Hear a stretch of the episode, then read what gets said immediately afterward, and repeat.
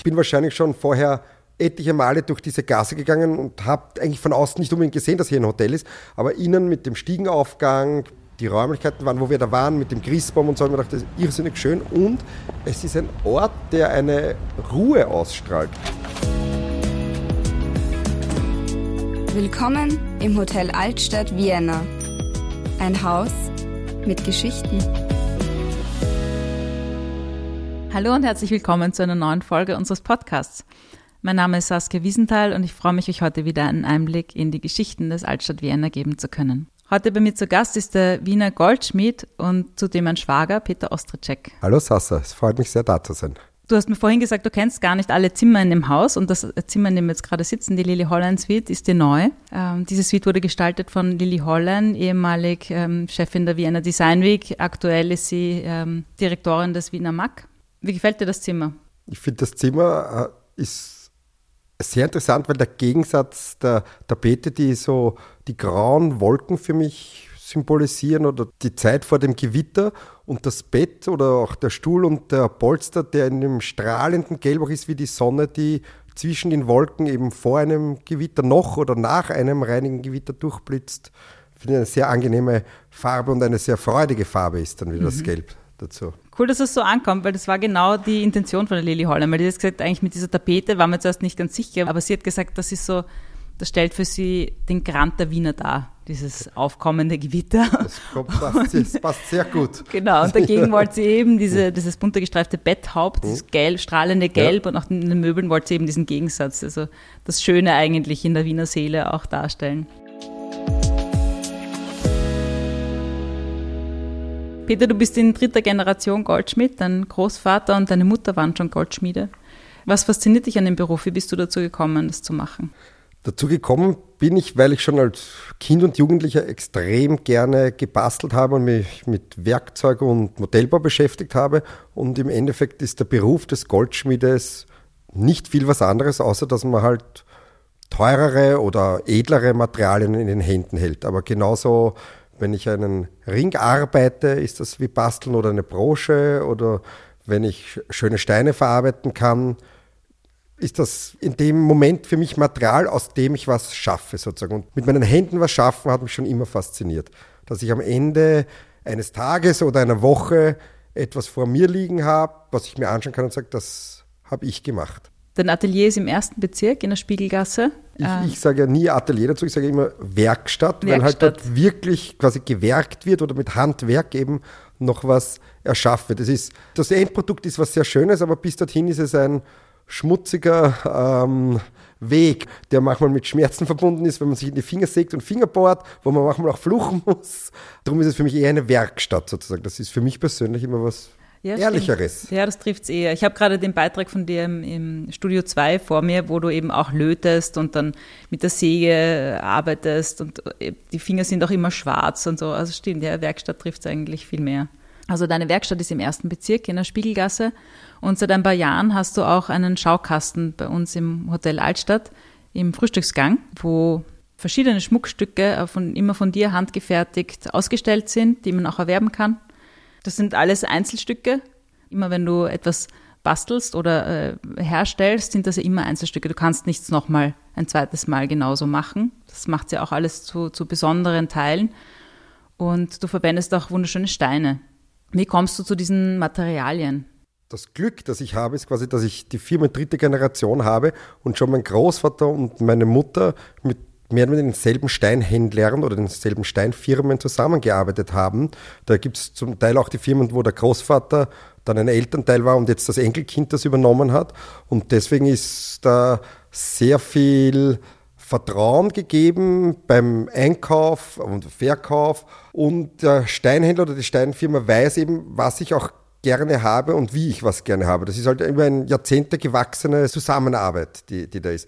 Ich habe mich ja zum Beispiel über diese Vitrine, weil das vorher gesagt hat, irrsinnig gefreut, dass das mir ermöglicht worden ist, weil ich finde, so wie es bei mir eben Einzelstücke sind, ist ja auch eben bei euch im Hotel jedes Zimmer ein Einzelstück sozusagen oder der Großteil der Zimmer ein Einzelstück. Und das finde ich, dass das ja ideal zusammenpasst. Seit kurzem gibt es ja auch die Engel-Anhänger bei uns auch in der Vitrine. Wir haben die eigentlich als Kinder alle um den Hals gehabt. Ja, diese klassischen runden Engel-Anhänger mit dem schmollenden, weiß ich nicht, ob schmollenden Engel oder liebt reinschauenden Engel drauf. So ein klassisches Taufgeschenk. Magst du uns erzählen, was es damit auf sich hat? Ja, das sind die Engel, die jeder von uns kennt. Also als klassischer Taufanhänger, als Schmuckstück, das man als Kind wo bekommt. Und das Engel selber kennt man auch durch unzähligste Abbildungen von Uhren, Tischen, Gläsern, überall. Das Besondere an diesen Engel, dem quasi Original Wiener Schutzengel, ist, dass es einen zweiten Flügel bekommen hat, dieses eine Engel, was ein Wiener Goldschmied vor ca. 170 Jahren in eine Prägeform gravieren hat lassen. Mhm. Und das Besondere an dem Ganzen ist auch diese Prägeform, weil die ist heutzutage fast nicht mehr herstellbar, weil der Stahl, die Methode, wie man das in diesen Stahlstempel graviert hat, ist mehr oder minder verloren gegangen durch das Weiterstreiten der Technik, Computer, durch Laser, das ist verloren gegangen im Laufe der Jahrzehnte. Und ich konnte nach langen Verhandlungen von einem über 90-jährigen Goldschmidt, der mich früher selber beliefert hat und nicht nur mich, der alle beliefert hat mit diesen Engeln, mhm. diese Originalprägeformen erwerben. Und Gott sei Dank zum Teil auch noch das Know-how dazu bekommen, wie man das überhaupt herstellt. Das Know-how war aber nicht vollkommen vorhanden, weil eines der wichtigsten Dinge, die mir gefehlt haben, war die Presse. Weil die Presse selber hat, wie dieser Herr in Pension gegangen ist, verkauft oder er sagt, hat sogar selber gesagt, verschenkt, weil das war ein Riesendrum. Mhm. Und er war froh, wie er das dann los war, weil er diesen Raum für andere Sachen nutzen konnte.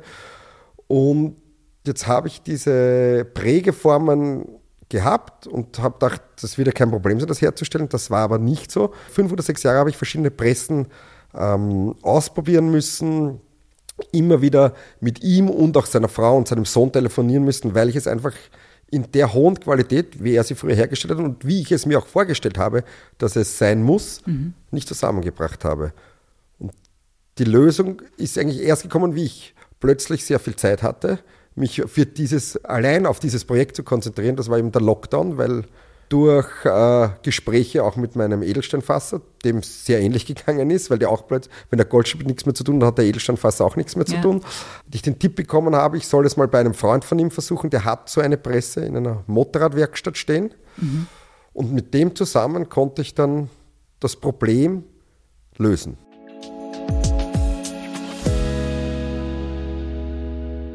Wie lange arbeitest du an einem Anhänger? Was sind so die Arbeitsschritte, die es braucht? Es kommt ein bisschen auf die Ausführung des, des Engels an. Ich habe, ich glaube, 16 verschiedene Formen gibt's. Und ich erzeuge sie auch im Gegensatz zu früher nicht nur in einer Goldfarbe, sondern in sämtlichen Goldfarben, die wir, momentan modern sind oder gefragt sind. Welche ist da gerade aktuell die, die beliebteste Goldfarbe, wenn du das so? 18er Gelbgold. Das ist ein schöner, satter Gelbton, der, glaube ich, sehr anschmiegsam ist ähm, von der Farbe her. Also circa 12 bis 15 Arbeitsschritte sind notwendig vom Schmelzen der Legierung. Das, mhm. So fängt jeder Schmuckstück an, dass ich die Farbe selber aus Feingold, Silber und Kupfer ähm, herstelle, bis über Walzen, Prägen, Zusammenlöten, weil das äh, Engel ist nicht nur ein Vorderteil, hat natürlich auch eine Rückseite sozusagen, die muss aufgelötet werden. Dann bis zur Aufhängung, also circa 12 bis 15 Arbeitsschritte, je nach Art des Engels bis es fertig ist. Wenn ich nur da an einem Engel arbeite, durchgehend eineinhalb bis zwei Stunden. Ich habe nämlich auf diversen Schmuckplattformen auch schon ähnliche Engel gesehen. Kannst du uns sagen, was da der, der Unterschied zu deinen Engeln ist? Also mein Engel, das ist im Gegensatz zu den meisten anderen Engeln eben geprägt und nicht gegossen. Und durch bei dem Prägen kann man eben die Details wie Flügel, Finger, Locken, Gesichtsausdruck kommt viel schöner heraus. Und meine Engel sind aus einem Material. Also meine Engel sind zum Beispiel entweder aus Silber oder aus Gold oder aus Platin, sind aber aus nur aus einem Edelmetall. Sie sind nicht ähm, überzogen mit einem weiteren Edelmetall, zum Beispiel es ist nicht silber vergoldet und deswegen bleibt die Beständigkeit immer da. Deswegen auch das Original Wiener Schutzengel. Ja, deswegen auch das Original Wiener Schutzengel. Mhm. Wenn jemand einen, einen konkreten Wunsch oder zumindest eine Idee von einem Schmuckstück hat, kann man das ja auch mit dir gemeinsam besprechen und ähm, du verwirklichst das dann. Maßgefertigter Schmuck oder Ich weiß nicht, wie man das dann nennt. Ja, so kann, so kann man das schon nennen. Und ich glaube, das ist auch den, was meinen Kunden sehr gut gefällt, ist, dass man die eigene Idee kann man zum Leben erwecken, was vielleicht mhm. sonst oft nicht so möglich ist.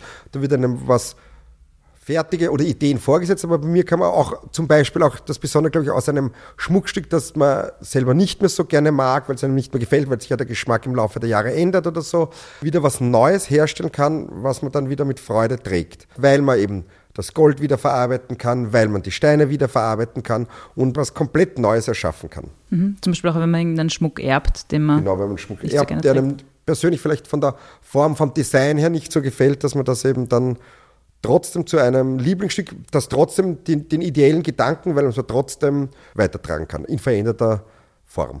Was war da das skurrilste Wunsch oder die skurrilste Vorstellung oder besonders auffälliges Schmuckstück? Ist dir da mal was untergekommen oder sagst, hey, das hat mich schon überrascht, dass jemand das so haben wollte? Die, die größte Überraschung war vielleicht mal, ich habe mal einen Ring mit einer Weltkugel gemacht, wo ich aus einem Anhänger mit einer Weltkugel dann diese Weltkugel in, in einen Ring hineingesetzt habe. Das hat sich aber alles natürlich drehen und bewegen müssen und so. Es sind mhm. schon immer recht interessante Sachen dabei. Du kennst das Hotel ja jetzt schon länger. Du hast vor zehn Jahren, glaube ich. Vor elf? Vor elf Jahren meine Schwester geheiratet.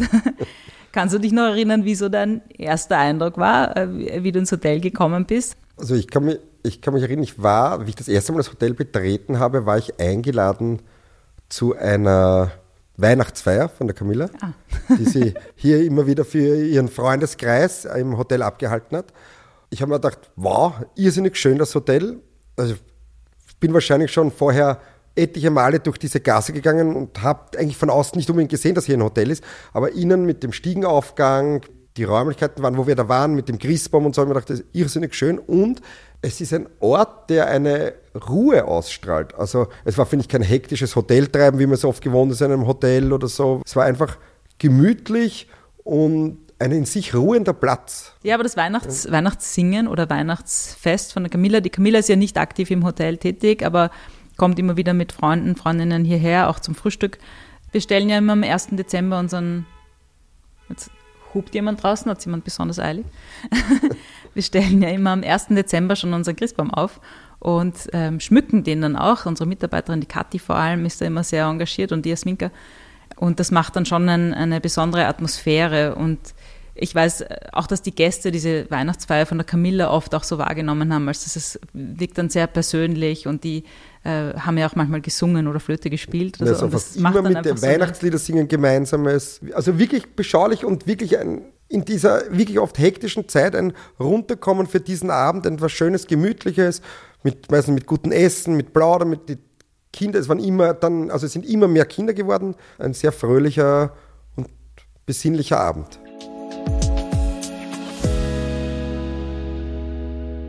Du hast jetzt eh schon ein paar Dinge erwähnt, aber kannst du uns vielleicht noch kurz zusammengefasst sagen, was für dich das Altstadt so besonders macht? Ich finde, einer der wichtigsten Punkte oder der Punkte, die finde ich von, ich war noch nicht in so vielen anderen Hotels weltweit, aber es ist, dass hier eigentlich immer alle Menschen freundlich sind. Mhm. Das ist also, fängt bei der Rezeption an, geht beim Büro weiter, geht bei den äh, Damen, die das Frühstück servieren, bringen. Es ist, sind immer alle freundlich und eigentlich gut gelaunt und haben eigentlich immer ein Lachen im Gesicht, was vielleicht, wie wir gerade vorher geredet haben, über die Wiener Grantigkeit vielleicht untypisch ist für einen Wiener Betrieb. Es ist eine totale Herzlichkeit. Das war auch das, was mir schon bei meinem ersten Besuch aufgefallen ist, eben diese Ruhe, diese Herzlichkeit, das ist was ganz Besonderes sozusagen. Noch dazu muss ich halt echt sagen, also jetzt, wo ich doch über die Jahre einige Räume gesehen habe, ich finde, es ist wunderschön. Jedes Zimmer ist anders und man fühlt sich aber trotzdem immer wohl. Ein besinnlicher, ruhiger Ort. Und wahrscheinlich ist es nicht immer so, aber es erweckt zumindest den Anschein. Natürlich ist Arbeit und Hektik und Frühstückszeit, aber trotzdem, obwohl hektische Zeiten sicher sind, merkt man das nicht. Und das ist, glaube ich, was ganz Besonderes und das ist, glaube ich, was die Gäste und die Stammgäste vor allem hier extrem schätzen. Sehr schön gesagt.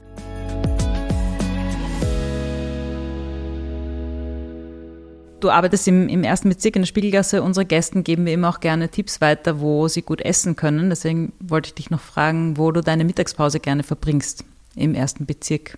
Also meine, ich habe quasi zwei Lieblingslokale, wo ich am liebsten hingehe. Das eine ist ein ganz kleines ungarisches Lokal, das, glaube ich, acht Tische hat. Das ist das Ilona Stüberl. Das ist, wurde nach dem Ungarnaufstand 1956 von einer ähm, Flüchtlingsfamilie gegründet, die sich auch am Anfang darauf spezialisiert haben, ungarischen Landsleuten ein Mittagessen bieten zu können. Und das ist mit ungarischen Spezialitäten. Es, sind auch nach wie vor immer viele Ungarn dort essen. Das zweite Lieblingslokal von mir ist eigentlich das Orpheus in der Spiegelgasse bei mir. Griechisches Lokal. Ähm, der Besitzer kommt aus Kreta, verkauft auch Produkte aus Kreta wie Olivenöl, ähm, Salz und alles. Und das finde ich ist auch ein sehr authentisches und nettes Lokal. Sehr schön, klingt verlockend. Ja. Und sehr international wieder. Was liebst du sonst an der Stadt? Warum bist du gerne hier? In Wien ist besonders dafür, dass es eine fast zwei Millionen Stadt ist, noch immer gegenüber anderen Städten nicht so hektisch ist. Es gibt immer Zeiten, wo es einfach ruhig wird in der Stadt, egal ob vom Verkehr oder von den Menschen.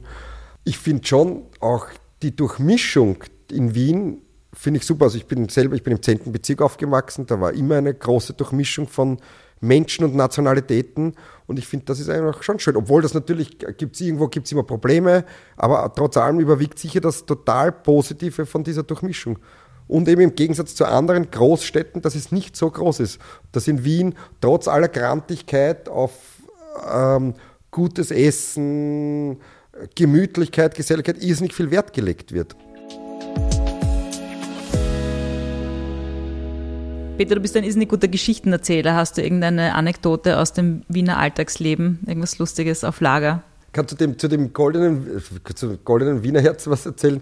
Also ich kann mich erinnern, früher, wie wir noch jünger waren und öfters unterwegs waren, haben wir kennengelernt beim Fortgehen einen Rosenverkäufer. Das war der Jimmy, hat der geheißen. Der ist immer aufgedacht, egal fast wo man war, ist der Jimmy, der Rosenverkäufer, aufgetaucht. Hat immer einen schwarzen Anzug, eine schwarze Fliege gehabt und war immer sehr nett. Ähm, eines Tages bin ich mit zwei Freunden, das war schon ein sehr langer Abend, sind wir ein bisschen verwirrt schon äh, nach Hause gegangen und haben wieder den Jimmy, den Rosenverkäufer, getroffen und er hat uns gefragt, wo geht's hier hin? Und wir haben gesagt, na, eigentlich wollen wir heim, aber wir haben kein Geld mehr für ein Taxi und nichts. Und dann hat der Jimmy gesagt, na, es ist eh schon so spät. Der Rosenabend ist schon vorbei, hat sein Auto hinten aufgemacht, da sind hunderte von Rosen. Ich habe gesagt, legt euch rein, ich führe euch heim. Wirklich? ja. Auf einem Bett aus Rosen sind wir nach Hause geführt worden. Schön.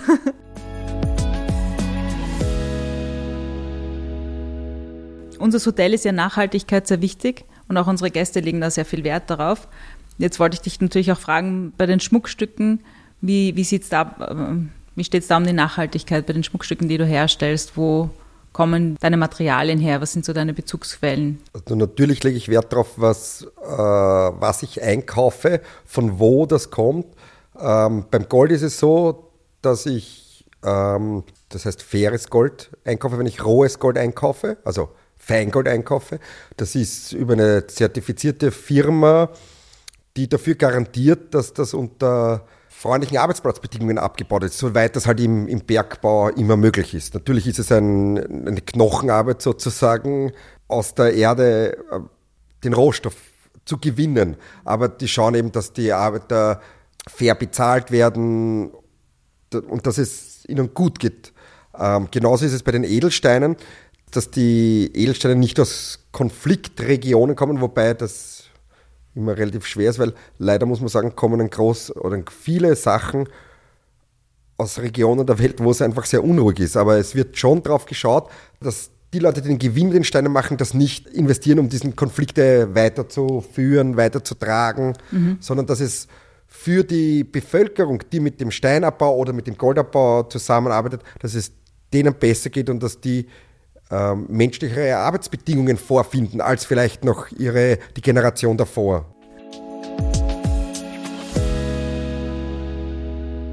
Nochmal kurz auf deine Engel zu sprechen zu kommen. Die eignen sich ja meiner Ansicht nach besonders gut als Weihnachtsgeschenke auch. Ja. Vielleicht auch der eine oder andere Anhänger oder Schmuck aus deiner, aus deiner Werkstatt. Wir verlinken deine Website natürlich auch gerne in den Show Notes. Und ähm, Sonst kann man auch bei uns vorbeikommen im Hotel und sich die Vitrine anschauen und ein bisschen mal deine Arbeit betrachten. Wenn jemand bei uns etwas entdeckt, dann weiß ich auch, dass du ziemlich schnell hier sein kannst und gerne die äh, Interessenten berätst. Und bei den Engeln ist es auch so, dass du sie verschickst, richtig? Genau, die verschicke ich auch. Da ja das Design da relativ vorgegeben ist, ist es leichter quasi auch eine telefonische Beratung oder über E-Mail eine Beratung zu machen, weil da vom Design ja doch sehr viel vorgegeben ist. Mhm. Sehr gut, Peter. Dann sage ich einmal Danke für das Gespräch. Ich danke vielmals für die Einladung. Bis zum nächsten Mal. Ja. Bis zur Weihnachtsfeier vielleicht sogar. Ja. Zum Weihnachtssingen und Flöte spielen. Ist das oh, dein Trompete, Instrument? Du bist Tro Das war Willkommen im Hotel Altstadt Vienna, der Podcast. Wir freuen uns, euch bald wieder in unserem Haus willkommen heißen zu dürfen. Wir haben noch viele Geschichten zu erzählen.